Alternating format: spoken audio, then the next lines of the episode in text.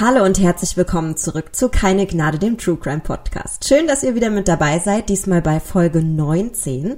Und bei dieser Folge wollte ich ganz gerne mal wieder zwei Punkte in den Vordergrund stellen, die wir ähm, schon länger nicht mehr hatten. Und zwar einmal möchte ich gerne das Opfer dieses Mal wieder ein bisschen in den Vordergrund stellen und mehr herausheben. Und zum anderen habt ihr euch gewünscht, dass ich ein bisschen mehr auf die Forensik eingehe in den Fällen, also um die Ermittlungsarbeiten, die passiert sind. Und das mache ich natürlich sehr gerne. Ich hatte da eine Umfrage erstellt auf meiner Instagram-Seite, äh, keine Gnade Podcast, heißt sie, glaube ich. Ich bin mir relativ sicher, dass sie so heißt. Ähm, ja, und da habe ich euch gefragt, ähm, wie ihr dazu steht, weil ich gefragt wurde, ob ihr, ähm, ob ich das machen könnte, ob ich da mal ein bisschen mehr so in die Details gehen könnte. Und ich finde das selber auch unglaublich interessant. Ich weiß natürlich aber nicht, ob das zu trocken ist. Und dementsprechend habe ich dann auf Instagram die Umfrage gemacht. Und 95 Prozent von euch haben da tatsächlich gesagt, dass sie sich wünschen würden, dass ich mehr auf die Forensik eingehe. Also auf die forensischen Ermittlungen. Und entsprechend mache ich das auch. Ähm, wir gucken einfach mal, wie es wird und wie es euch gefällt und dann schauen wir einfach mal weiter, wie das sich so entwickelt. Und äh, hier kommt gerade eine Katze zu mir. Das ist diesmal tatsächlich nicht der Podkater, sondern das ist äh, Scratchy, mein anderer kleiner schwarzer Kater, der mir jetzt vom Bildschirm steht. Das ist ein bisschen doof, aber wir lieben ihn trotzdem. Ja, der heutige Fall handelt von Raina Angelica American. Der Fall war, ja, ach, jetzt schmust er mit, Jetzt schmust er dem Mikrofon. Oh, Moment. So, runter. Sorry. Ihr wolltet, dass ich den Aussetzer drin lasse, jetzt bleiben sie drin. So, nochmal von vorne. Also, der heutige Fall handelt von Raina Angelica American. Dieses Mal, wie gesagt, das Opfer. Und Raina wurde 1941 in einem kleinen Dorf in El Salvador geboren. Sie ist eine ganz höfliche, nette und angenehme junge Frau mit einem großen Herzen für ihre Familie. Sie liebt ihre Familie sehr. Doch sie hat in ihrem Herzen einen ganz, ganz bestimmten Traum. Und das ist der Traum von den USA. Sie möchte gerne auswandern und dort ein neues und anderes Leben führen. Immerhin kommt sie aus einem kleinen, sehr ländlichen Dorf und sie hat einfach die Liebe für die Großstadt erfasst und ganz besonders für die Stadt New York City die, da hängt ihr Herz dran, die findet sie ganz toll. Sie liebt einfach die Geschichte von den USA, sie liebt die Kultur und sie liebt einfach die Tatsache, dass sich dieses Land mit einer Freiheit, dass sie dieses Land mit einer Freiheit assoziiert. Was ja viele Leute auch kennen. Amerika, das Unerreichbare, der amerikanische Traum. Und genauso geht es Raina.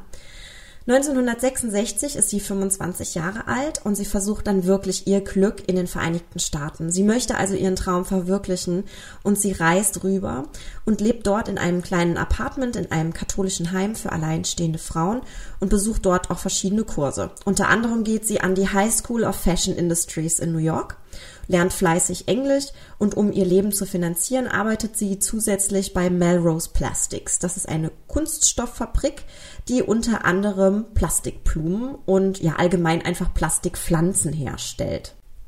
Rainas Traum scheint also wahr geworden zu sein oder zumindest scheint sie sich auf einem großartigen Weg zu befinden, dass sie ihren Traum komplett wahr werden lässt. Sie hat es immerhin schon nach New York geschafft und sie arbeitet hart daran, einfach ihren Traum zu leben und während der Arbeit in der Kunststofffabrik lernt sie Howard Elkins kennen.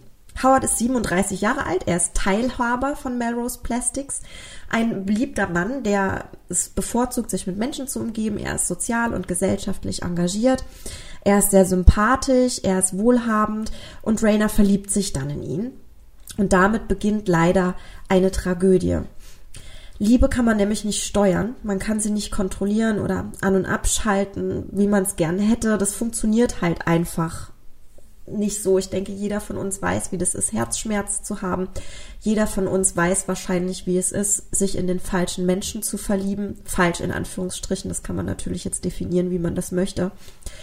Liebe kann einen sehr glücklich machen, aber Liebe kann einen auch in Fallen führen, aus denen man nicht wieder rausfindet. Denn Rainer weiß, Howard ist verheiratet und hat drei Kinder. Aber Liebe macht bekanntlich einfach blind und so glaubt sie ihm, als er ihr verspricht, dass er seine Frau und die Kinder für ihn verlassen wird. 1969 wird Rainer dann schwanger von Howard, traut sich aber nicht, ihm das zu erzählen. Und so vertraut sie sich lediglich ihrer Englischlehrerin und Freundin Kathy an. Sie erzählt ihr von der Schwangerschaft, aber sie erzählt ihr nicht, wer der Vater des Kindes ist. Und Kathy rät Raina dann, dass sie doch ihrem Liebhaber von der Schwangerschaft berichten sollte. Immerhin hat er als Vater ja auch das Recht zu erfahren, dass er Vater wird. Und Raina kann sich damit aber nicht so anfreunden. Also sie, sie hadert mit sich, sie kämpft mit der ganzen Situation. Und in den kommenden Wochen wächst dann einfach ihre Verzweiflung, denn Howard hat sich immer noch nicht von seiner Frau und den Kindern getrennt. Und so langsam aber sicher wird ihr einfach klar, dass Howard sich nicht für sie entscheiden wird. Und so trifft sie dann eine Entscheidung. Sie ruft bei Howards Ehefrau an und berichtet ihr von der Schwangerschaft. Rainer hat in dem Fall eigentlich auch, wenn man es so will, eine sehr mutige Entscheidung getroffen, denn sie hat immerhin gesagt, sie legt die Wahrheit auf den Tisch. Es kann in dieser Situation einfach keine Gewinner geben. Und ja, wenn man das einfach mal auf so klassische Dreiecksbeziehungen überträgt, es gibt in dem Fall einfach keine Gewinner. Oder formulieren wir es anders. Es kann in diesem Fall nicht nur Gewinner geben. Irgendwer geht vielleicht glücklich raus, aber niemals alle gemeinsam. Ja, und so ist es, dass Rainer da ja im Grunde genommen eine sehr mutige Entscheidung getroffen hat, und wird aber dadurch zum ultimativen Objekt von Howards Zorn. Er droht ihr nämlich, sie umzubringen dafür, dass sie seine Familie zerstört habe. Dass er dafür eigentlich selber mit sehr gut verantwortlich ist, das erkennt er nicht an. Er gibt die Schuld Rainer und richtet seinen Hass auch auf sie. Rainer ruft dann in Panik Cathy an und erklärt ihr, dass sie etwas Dummes getan hat und sie berichtet ihr von dem Telefonat mit der Frau ihres Liebhabers, aber sie behält auch hier den Namen des Mannes wieder für sich. Sie berichtet außerdem davon, dass er ihr gedroht hat, sie umzubringen und sie berichtet davon, dass sie sich auch sicher sei, dass er das tun wird. Nach dem Telefongespräch verschwindet Raina Angelica American dann spurlos. Kathy meldet ihre schwangere Freundin zwar als vermisst, die Polizei legt den Fall jedoch aufgrund mangelnder Spuren relativ schnell zu den Akten. Man vertröstet Kathy, man sagt ihr, sie soll sich keine Sorgen machen. Immerhin ist es ja auch so, dass es sich bei Rainer ja um eine äh, Einwanderin handelt, die schwanger ist. Also kann es ja auch sein, dass sie einfach nur zurück zu ihrer Familie gekehrt ist. Kathy kann den Namen des Vaters des Kindes nicht nennen und so verläuft sich das Ganze relativ schnell im Sand und es wird nichts unternommen. Für ganze 30 Jahre und es sind wirklich genau 30 Jahre später. Denn es ist 1999 und wir befinden uns im 67 Forest Drive, Jericho, New York. Genau genommen an dem Haus, in dem ehemals Howard Elkins mit seiner Frau und den Kindern gelebt hat. Und hier ist mal wieder Umzugstag, denn seit Elkins das Haus im Jahr 1972 verlassen hat, wurde es schon zweimal weiterverkauft. Und der derzeitige Besitzer namens Ronald Cohen hat es im Jahr 1984 gekauft und will es jetzt 15 Jahre später wieder verkaufen. Oder er hat es sogar schon verkauft, denn er zieht aus. Es ist Umzugstag, der 2. September 1999. Und der neue Besitzer des Hauses geht zu Ronald Cohen und er bittet ihn darum, eine Metalltonne zu entsorgen, die er in einem Hohlraum unter dem Haus gefunden hat. Das nennt sich in Amerika Crawl Space. Das kennt man so ein bisschen aus diesen Filmen, wo man das sieht, wie die unters Haus drunter kriechen. Das hatten wir ja auch schon bei ähm, bei Jeffrey Dahmer, der hatte ja auch äh, in dem in dem Crawl Space die die Knochen damals, da wurden die die Tiere rausgeholt. Vielleicht erinnert ihr euch noch daran. Ansonsten hört euch doch gerne Folge 1 von keine Gnade Podcast nochmal an. Und ja, jedenfalls dort findet er eine Metalltonne und die soll Ronald Cohen entsorgen. Er schafft es auch irgendwie, die schwere Tonne, die um genau zu sein 156 Kilogramm wiegt, aus diesem Crawl Space rauszuholen und sie nach draußen auf die Straße zu packen. Doch weder das Umzugsunternehmen noch die Müllabfuhr möchten die Tonne mitnehmen. Einerseits, weil sie so unglaublich schwer ist und deswegen einfach so unglaublich schwer zu transportieren ist. Und andererseits auch einfach aus dem Grund, weil sie Sorge haben, dass da was Giftiges drin sein könnte, denn die Truhe ist versiegelt, äh, Tonne. Ich sage immer Truhe zwischendrin, ich meine aber eine Tonne, also wirklich so eine hochkantige Metalltonne, so ein Metallfass, wie man das eigentlich so standardmäßig auch aus solchen Filmen kennt. So Ölfässer einfach, ne, so typisch amerikanische Ölfässer. Und so sagen die Arbeiter, nö, wir kümmern uns nicht darum, äh, lieber Herr Cohen, sieh zu, dass du das selber hinkriegst. Und so entschließt sich Cohen, die Tonne selbst zu öffnen und nachzusehen, was da drin ist. Sie ist dicht verschlossen, deswegen bricht er den Deckel mit einem Schraubenzieher auf und ihm schlägt unmittelbar ein beißender Geruch entgegen. Er weicht zurück, aber sein Blick fällt auf eine Hand, die aus der Tonne herausschaut und auf einen Schuh. Und so ruft er sofort die Polizei. Die Beamten treffen wirklich nur kurze Zeit später bei ihm ein. Also wenn man dort anruft und sagt, huhu, ich habe eine Leiche gefunden, dann sind die fix. Also die sind auch sonst fix, aber dann erstmal ganz besonders. Und dann gehen die Ermittlungen auch relativ schnell los. Und jetzt gehen wir einfach mal so ein bisschen genauer auf die Ermittlungen ein, die dazu geführt haben, dass überhaupt rausgefunden wurde, was passiert ist. Denn wenn man nach 30 Jahren eine Tonne unterm Haus findet, kann man nicht davon ausgehen, dass das alles noch irgendwie besonders gut zu ermitteln ist, aber in diesem Fall haben die Ermittler ganz, ganz interessante Arbeit geleistet und deswegen ist der Fall auch relativ häufig dafür benutzt worden, um bestimmte Krimisendungen zu, zu drehen. Da gibt es relativ viele Sendungen, die den Fall als Vorbild genommen haben, um ihn irgendwie in der Sendung wieder aufzugreifen. Er ist in mehrfachen Reportagen aufgeführt worden, unter anderem in einer Reportage, die heißt Murder Book, ist eine amerikanische, dann Forensic Files müsste sie drin gewesen sein und Medical Detectives, kennt ihr bestimmt auch. Das müsste Folge 54 bei Medical Detectives gewesen sein in der ersten Staffel. Aber ja, gehen wir mal auf die Punkte ein, wie die Polizei sich hier verhalten hat, um herauszufinden, was hier eigentlich vor sich geht. Und zwar hat die Tonne ein Fassungsvermögen von 208 Liter und in der Tonne finden sie die mumifizierten Überreste einer schwangeren Frau, die kurz vor der Geburt steht. Das Kind, was sie hätte gebären sollen, ist ein kleiner Junge mit einer Größe von 43 Zentimetern. Die Frau selbst ist 1,50 Meter groß in den späten 20er Jahren und es fällt auf, dass ihre Zähne ungewöhnlich behandelt wurden. Die Dentalarbeiten, so stellen die Ermittler fest, stimmen nicht mit den typischen US-amerikanischen Methoden überein und das lässt die Ermittler dann darauf schließen, dass die Frau ursprünglich nicht aus den USA stammt und man vermutet so den südamerikanischen Raum. An der Stelle möchte ich noch mal so ein paar kleine Hinweise geben. Ich weiß, dass viele von euch, die mir zuhören, eingefleischte True Crime Fans sind, auch schon sehr viele Hintergrundinformationen wissen und kennen. Ich möchte aber an der Stelle auch noch gerne die Leute abholen, die noch nicht so viel Hintergrundwissen haben, die sich gerade am Aneignen sind und die vielleicht gerade noch lernen oder das nicht wissen. Also es ist grundsätzlich natürlich so, dass es verschiedene Merkmale am menschlichen Körper gibt, die man dazu benutzt, um diesen einzuordnen. Also wenn wir jetzt eine Leiche haben, kann man natürlich augenscheinlich zwar feststellen, okay, das ist jetzt der und der und der und der, ne, wenn die Leiche noch relativ frisch ist. Wenn sie nicht frisch ist und wenn sie schon längere Liegezeiten hat oder je nachdem in welchen Umwelt oder unter welchen Umwelteinflüssen sie ausgesetzt war, das war kein Deutsch, aber ihr wisst, was ich sagen will, verändert sich eine Leiche natürlich auch. Die Haut fällt entweder ein oder sie bläht sich auf. Die Hautfarbe kann sich verändern. Durch Insektenfraß werden natürlich Teile des Körpers entfernt. Man kann bestimmte Dinge einfach nicht mehr erkennen. Und so ist es einfach so, dass man durch die augenscheinlichen Merkmale, gerade bei einer Leiche, die mumifiziert ist und über 30 Jahre in einem Fass gelegen hat, nicht mehr wirklich genau viele Dinge erkennen kann. Und hier ist es zum Beispiel so, dass die Haut relativ dunkel geworden ist.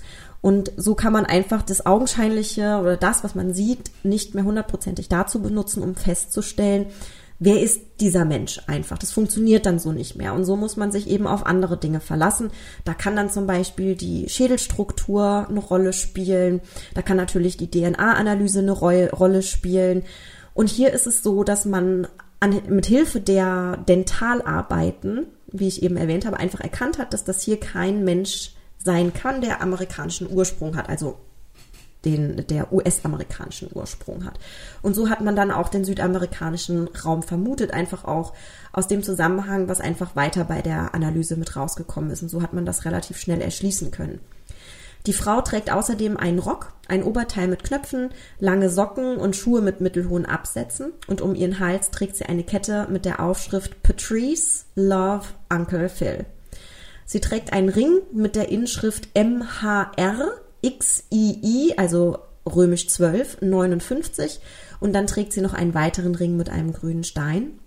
Im Fass werden dann auch noch weitere Gegenstände gefunden und dazu gehören neben einem Adressbuch noch ein Mantel mit künstlichem Leopardenprint und eine kleine Handtasche mit Make-up-Utensilien und die Blätter einer Plastikblume. Die Tonne ist aufgefüllt mit zahlreichen Plastikperlen und die Gerichtsmediziner kommen überein, dass die Frau seit mindestens 25 Jahren tot ist. Bei der Untersuchung der Leiche finden die Ermittler zehn Rupturen am Kopf. Das sind Verletzungen, bei denen das Gewebe gerissen ist. Und sie finden darunter liegende Schädelbrüche. Und damit wird die Todesursache auf Gewalt gegen den Kopf mit Hilfe eines stumpfen Gegenstandes festgelegt. Die Polizei kann nämlich feststellen bei den Ermittlungen, dass einige der Verletzungen auch noch unterblutet sind. Das heißt, sie wurden ihr beim zugefügt, als sie noch gelebt hat und haben dann dazu geführt, dass sie gestorben ist. Die Polizei untersucht dann mit Spürhunden nochmal das komplette Haus und auch den darunter befindlichen Hohlraum, also diesen Crawl Space, und stellt dann aber fest, dass sich nicht noch weitere Leichen auf dem Gelände finden und so können weitere Untersuchungen stattfinden. Also man kann damit quasi ausschließen, zumindest in diesem Zusammenhang, dass es da noch mehr Leichen auf dem Gelände gibt. Und deswegen geht's weiter. Und so muss man jetzt langsam anfangen herauszufinden, was da eigentlich passiert ist. Also, wir haben eine Leiche, die schon seit einigen Jahren da liegt und wir haben ein Haus, das schon mehrfach verkauft wurde. Also muss man natürlich logischerweise anfangen und die ehemaligen Besitzer des Hauses befragen. Und unter denen ist natürlich auch Howard Elkins. Und der sagt aus, dass dieser Crawl Space entstanden ist, als er gemeinsam mit seiner Frau das Haus vor einigen Jahren, also das ist ja wie gesagt schon 30 Jahre her, dass er dort gelebt hat, und er wollte das Haus mit seiner Frau gemeinsam um einen zusätzlichen Raum erweitern. Daraufhin hat er eine Firma engagiert, die diesen zusätzlichen Raum Angebot, äh, ge, gebaut haben. Angebot. Normalerweise würde ich jetzt wieder schneiden, aber es bleibt wieder drin. Er selbst sei jedoch nie in diesem Hohlraum gewesen und er könne sich auch nicht erinnern, wie die Firma geheißen hat, die diesen Hohlraum damals gebaut hat. Auch sei ihm niemand bekannt, der sonst irgendwie Zugang zu dem Hohlraum gehabt haben könnte. Und dementsprechend endet dann auch die Befragung. Es werden, wie gesagt, alle äh, vorherigen Besitzer des Hauses befragt. Aber ich fand jetzt die Aussage von ihm natürlich am interessantesten. Und die Polizei, die damit mit dieser Befragung natürlich zunächst erstmal nicht weiterkommt, konzentriert sich bei den Ermittlungen nun auf das Fass selbst. Und sie stellen dann fest, dass dieser Typ Fass in den Jahren 1963 bis 1965 hergestellt wurde und durch die Ablagerungen am Boden können Sie feststellen, dass ursprünglich grüne Farbpigmente zum Einfärben von Plastikblumen in diesem Fass enthalten waren. Und diese Farbpigmente wurden nur bis zum Jahre 1973 verwendet. Und damit haben wir einen Zeitraum von 1963 bis 1973. Und das ist genau der Zeitraum, in dem Elkins in diesem Haus gelebt hat. Das heißt, wir haben genau diesen zeitlichen Rahmen. Und die Ermittler finden natürlich eine weitere Verbindung zwischen dem Inhalt der Tonne und Elkins.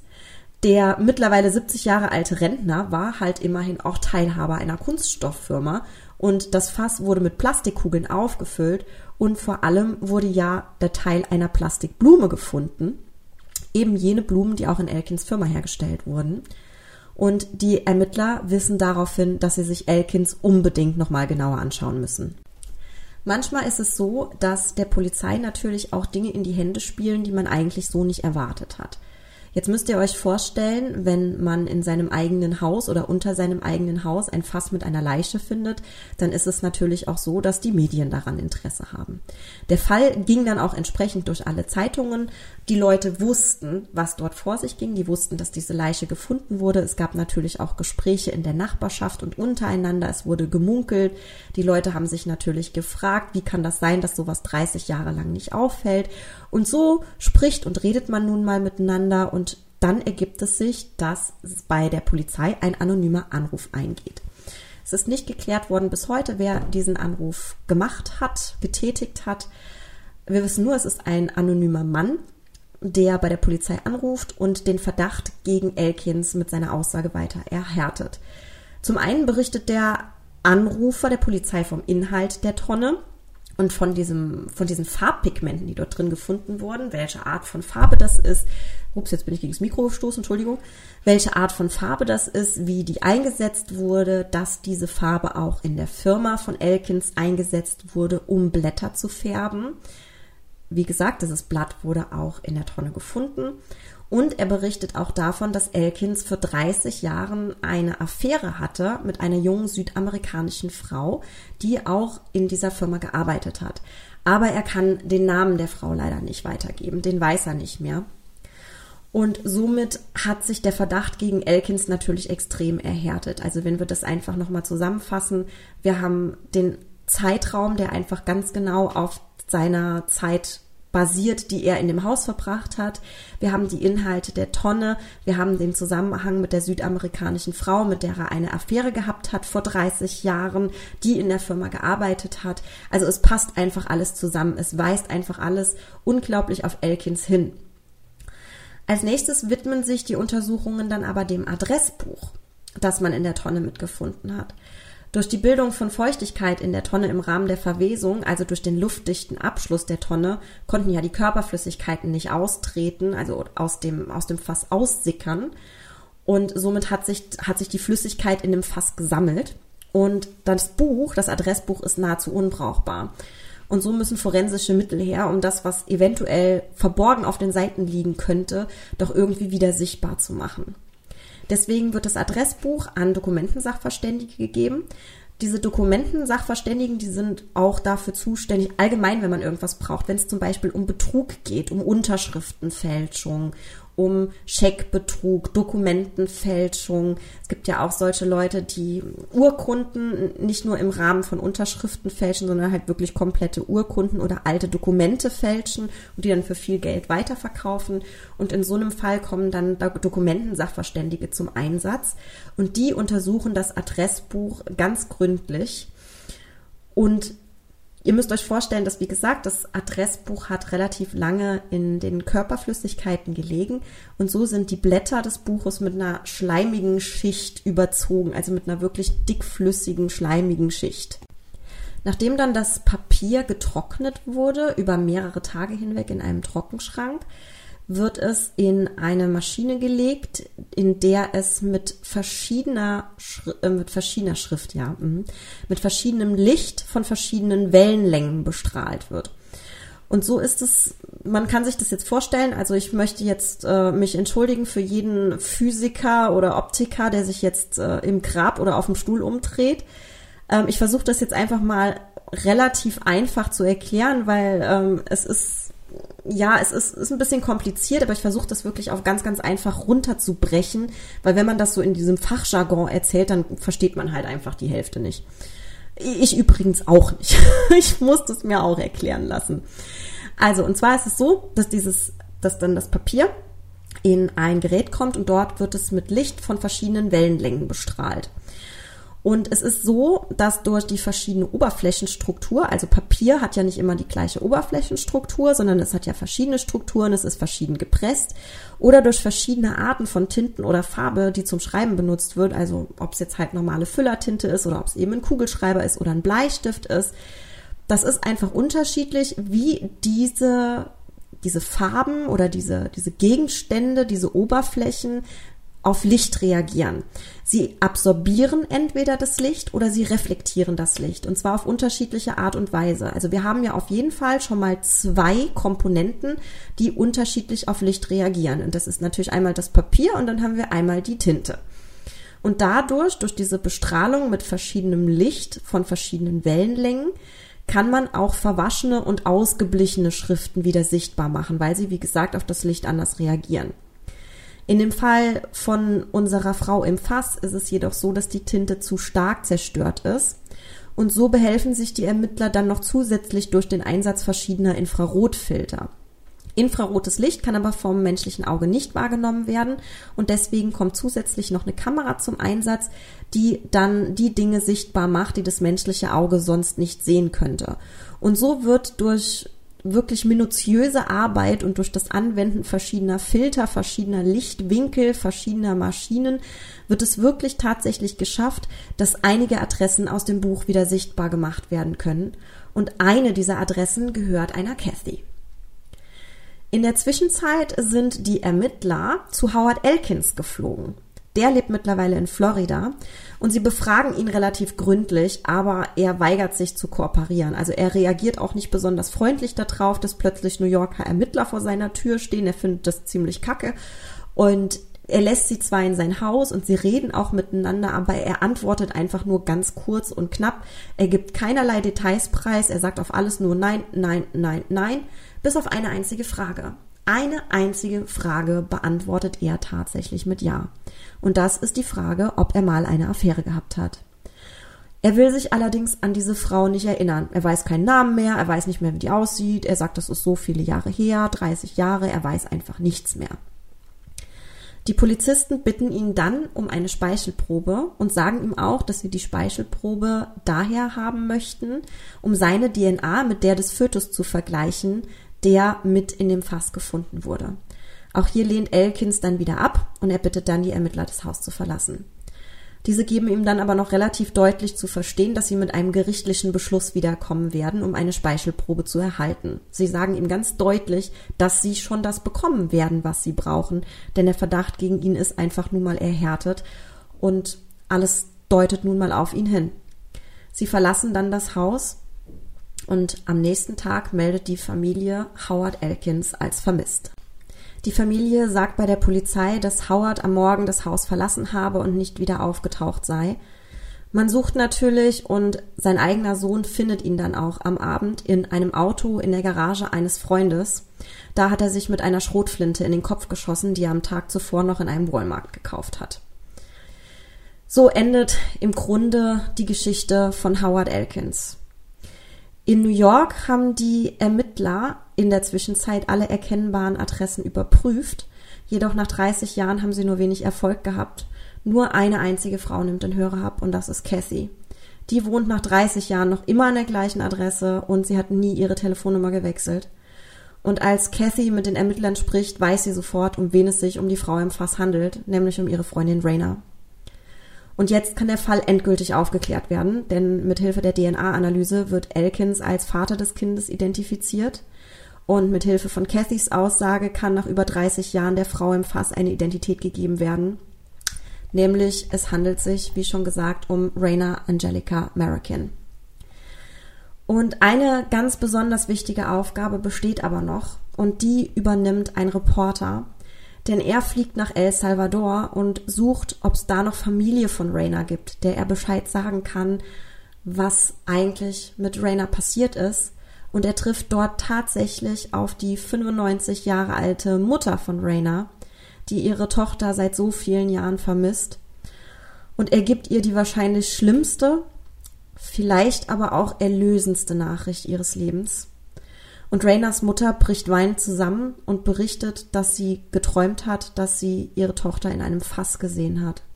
Und jetzt ist ihr Albtraum endlich vorbei.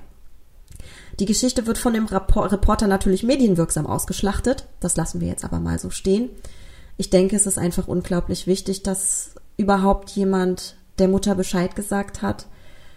Denn es ist wahrscheinlich unvorstellbar, wie das ist, wenn man 30 Jahre lang nichts von seinem Kind gehört hat und man einfach immer in dieser Ungewissheit schweben muss und nie weiß, was eigentlich passiert ist. Und das ist wahrscheinlich einfach etwas, was einen damit hindert, abzuschließen. Ich bin zum Glück noch nie in dieser Situation gewesen. Da bin ich auch sehr, sehr dankbar für.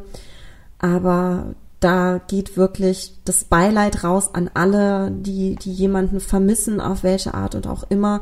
Das muss ja auch nicht zwangsläufig durch ein Gewaltverbrechen sein. Das kann ja auch durch eine Situation sein, in der man vielleicht sonst irgendwie jemanden aus den Augen verloren hat und einfach nicht weiß, was mit dem ist.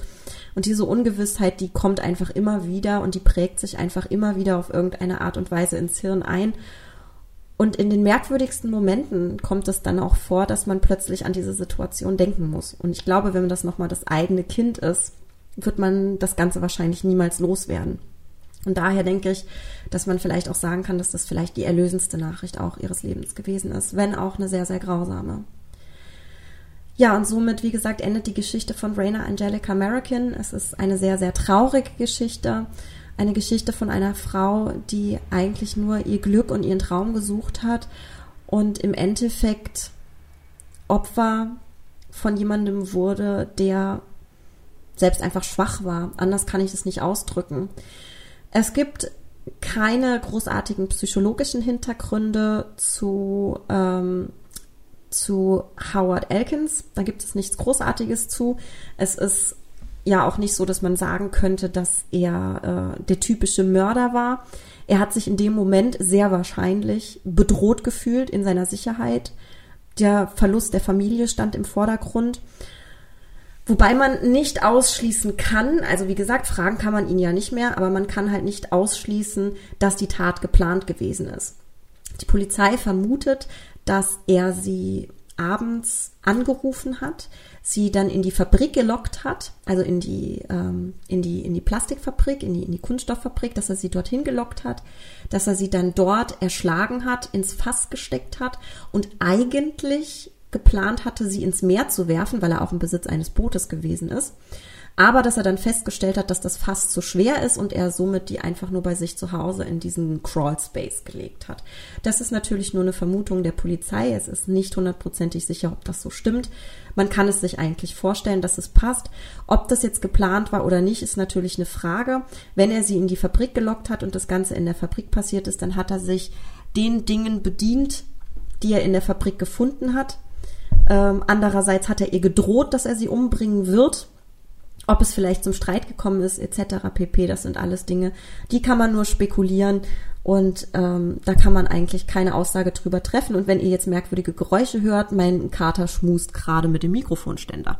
Muss ich mal kurz. Ah, ist heute anstrengend, der kleine Kerl. Will dauernd kuscheln. Und das mache ich nämlich jetzt auch. Ich werde mir jetzt meinen Kater nehmen. Ich werde meinen Kater ganz doll fest kuscheln. Und ich finde, ihr solltet auch eure Kater, Katzen, Hunde, Hasen, Hamster, vielleicht auch menschliche Partner, die ihr gerne mögt. Ich habe ja mal gehört, dass nicht jeder Mensch, der True Crime mag, auch misanthropisch veranlagt ist. Von daher dürft ihr auch gerne einen Menschen nehmen und knuddeln. Und ich wünsche euch noch einen wunderschönen Sonntag. Ähm, natürlich möchte ich mich an dieser Stelle auch nochmal bedanken, in erster Linie für euer Vertrauen. Denn im Rahmen von den, den kleinen Pep-Talks, die ich hier ähm, in manche Folgen einbaue, haben mir sehr viele von euch geschrieben und auch sehr viele von euch geschrieben, was euch in eurem Leben beschäftigt, was euch wehtut, was ihr erlebt habt und wie es euch gerade geht, was gerade in diesem Moment in euch vorgeht. Und da sind viele Menschen dabei, die mir geschrieben haben, denen es gerade in diesem Moment wirklich sehr, sehr schlecht geht und da möchte ich auch nochmal, das, ist, das liegt mir wirklich am Herzen. Ich habe es euch auch geantwortet, ich habe es auch euch geschrieben. Ich finde es ganz, ganz toll. Es haben mir mehrere Leute geschrieben, also tatsächlich nicht nur ein oder zwei, sondern wirklich mehrere Leute geschrieben, dass sie meinen Podcast gerade hören, während sie in einer therapeutischen Einrichtung sind. Und da möchte ich euch äh, an dieser Stelle auch nochmal ganz, ganz klar sagen, seid stolz auf euch. Ihr seid dabei, gerade euer Leben in die Hand zu nehmen. Ihr seid in einer Klinik und ihr lasst euch helfen. Das ist nichts, wofür ihr euch schämen muss, müsst, sondern das ist etwas, worauf ihr stolz sein könnt. Denn ihr seid so weit zu sagen, ich brauche Hilfe. Ich habe mich entschieden, Hilfe zu bekommen. Und ich hole mir diese Hilfe und ich kümmere mich um mich selbst. Und das ist was, wo ihr drauf stolz sein könnt, wo ihr euch nicht schämen müsst, wo ihr sagen könnt, ihr macht das. So viele Menschen haben psychologische Probleme, und die wenigsten gestehen sich das ein und lassen sich helfen. Von daher ganz, ganz top, ganz, ganz stolz. Ich freue mich drauf, wenn ihr gestärkt und frisch und fit wieder auf den Beinen steht und bald wieder unter uns seid. Also großes Lob an euch da draußen. Ich freue mich bald wieder von euch zu hören, von allen von euch. Ähm, ich brauche meistens so circa eine Woche zum Antworten auf die Mails. Ich versuche es immer so schnell wie möglich. Meistens schaffe ich es nur am Wochenende. Von daher ähm, Sorry nochmal dafür. Es fährt hier draußen ein Traktor vorbei und der macht mir gerade diesen schönen Moment kaputt. Ja, ich lebe auf dem Dorf. Ich wünsche euch was. Macht's gut. Bis dann. Eure Heike.